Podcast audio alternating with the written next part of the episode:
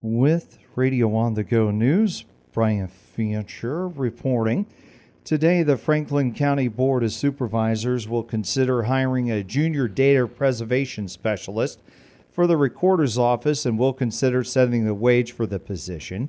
In other business, the board will discuss the timeline for the fiscal year 2025 budget and will continue to review a resolution that would establish Franklin County Library Service funding.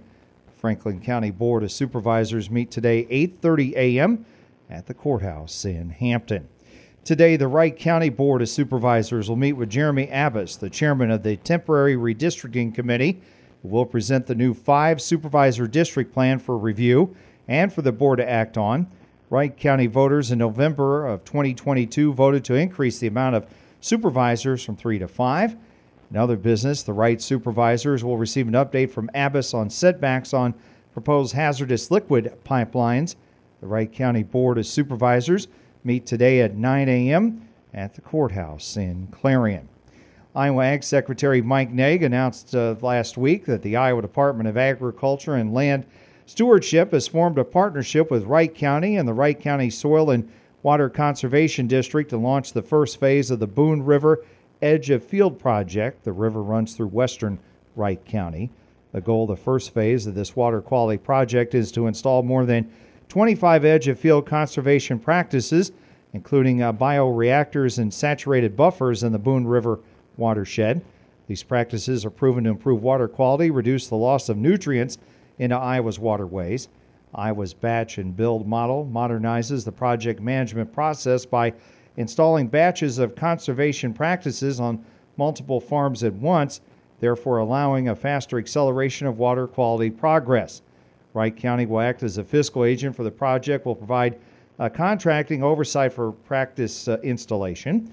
The Iowa Department of Agriculture and Land Stewardship will reimburse Wright County for eligible project construction costs and provide technical design and engineering support.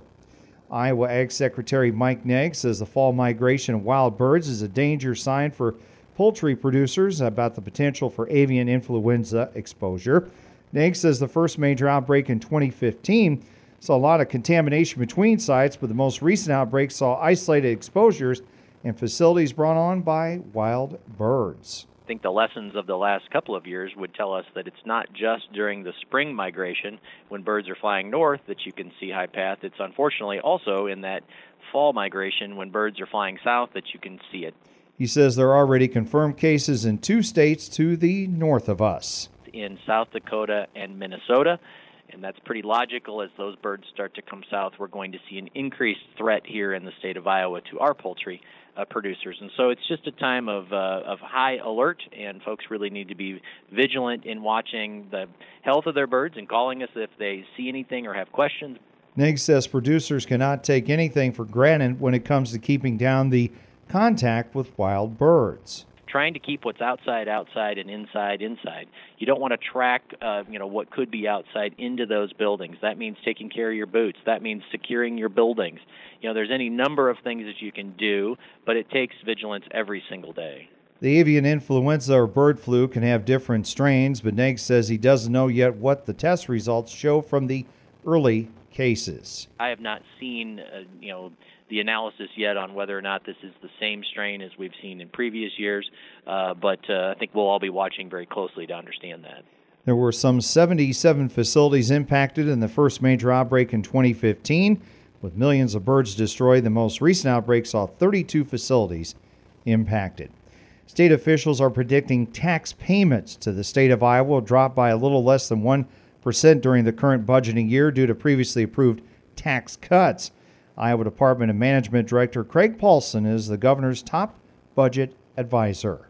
The state is showing a modest slowdown in revenue. However, those reductions are planned and being driven by the tax rate reductions for Iowa taxpayers. The top state income tax rate was reduced 10 months ago, and there will be another reduction January 1st. Corporate income taxes have been cut too. Corporate tax collections continue to grow even with the enacted rate reductions. The state continues to see growth in sales and use receipts.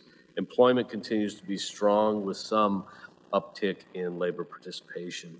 Jennifer Acton of the Legislative Services Agency says global turmoil as well as Iowa drought conditions and the state's aging workforce are concerns. Despite all this, Iowa continues to be in a solid financial position with full budget reserve funds. Acton and Paulsen are members of the state's Revenue Estimating Conference, which uh, met last week. The group predicts state tax collections in the next state fiscal year will drop 1.8%. The Election Lab at the Massachusetts Institute of Technology ranks Iowa in the top three states for the way elections are administered, and Iowa's Secretary of State Paul Pate says poll workers who check in uh, voters at precincts and who count absentee ballots and the county auditor's office are a big reason. They're our unsung heroes. Uh, these are the folks that big part of what helps us administer these elections to give you the transparency so folks know our elections are on the up and up. We couldn't do without them. Takes over 10,000 poll workers to run a statewide election. They're coming from all walks of life. You've got uh, retired folks, you've got teachers and construction workers and high school students and farmers, uh, and uh, they are, they're the ones that get to get it done.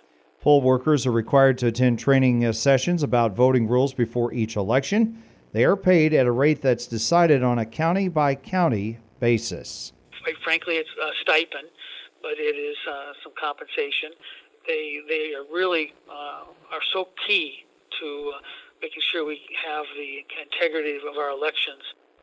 There were primary elections in six Iowa cities uh, last week, and paid has ordered audits in random precincts, which is a routine check. Today, the Iowa Falls City Council will consider on the first reading an ordinance amending provisions pertaining to property maintenance code violations.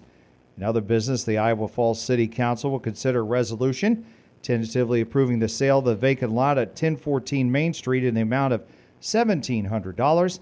The Iowa Falls City Council meets today 6 at 30 p.m. at City Hall. Today, the Rudd Rockford Marble Rock School Board will hold a public hearing on the daycare and HVAC redesign plans. They consider approval of said plans. The RRMR board will also consider the creation of an alternate classroom and the hiring of staff for it. The Rudd Rockford Marble Rock School Board meets today at 5:30 p.m. at the Rockford Board Room. Also in the news, here's a new report about Civics in Action. It's a new exhibit which is honoring Iowans with disabilities. Iowa has opened a new exhibit in its Des Moines Museum. Civics in Action focuses on Iowans who've made significant contributions to the state and highlights people with disabilities. It's the Historical Society's first exhibit after a five year museum restoration and focuses on people who have shaped the state's history. Museum Director Leo Landis says while countless people and events have shaped Iowa, one person stands out for taking the lead in advocating for herself and others like her. Mia Peterson, who had Down syndrome, became a leader for her own cause when, Landis says, many Iowans had preconceived ideas about people living with disabilities. And so, in seeing Mia's story, we'll understand that there's a really vibrant community of people in our state who just want to live life like everyone else and want to be their own advocates. Peterson was one of the early members of the now influential Iowa Developmental Disabilities Council and became a national advocate for people living with disabilities. The Civics in Action exhibit runs through 2025. And that was Mark Moran reporting. Two of the three public meetings concerning the upcoming bond referendum vote in the Hampton Dumont School District were held last week. Today's guest on the Radio on the Go Newsmaker program, Hampton Dumont Superintendent Aaron Becker, who will talk about the upcoming bond vote on November 7th, and we'll talk about the feedback he and the school board have received following the first uh, two meetings. The Radio on the Go Newsmaker program airs weekdays during the noon hour on KLMJ with archive programs available under the News tab at radioonthego.com. The high in the past 24 hours here at our studios, 54 and the low of 38. For Radio on the Go News, Brian Fancher reporting.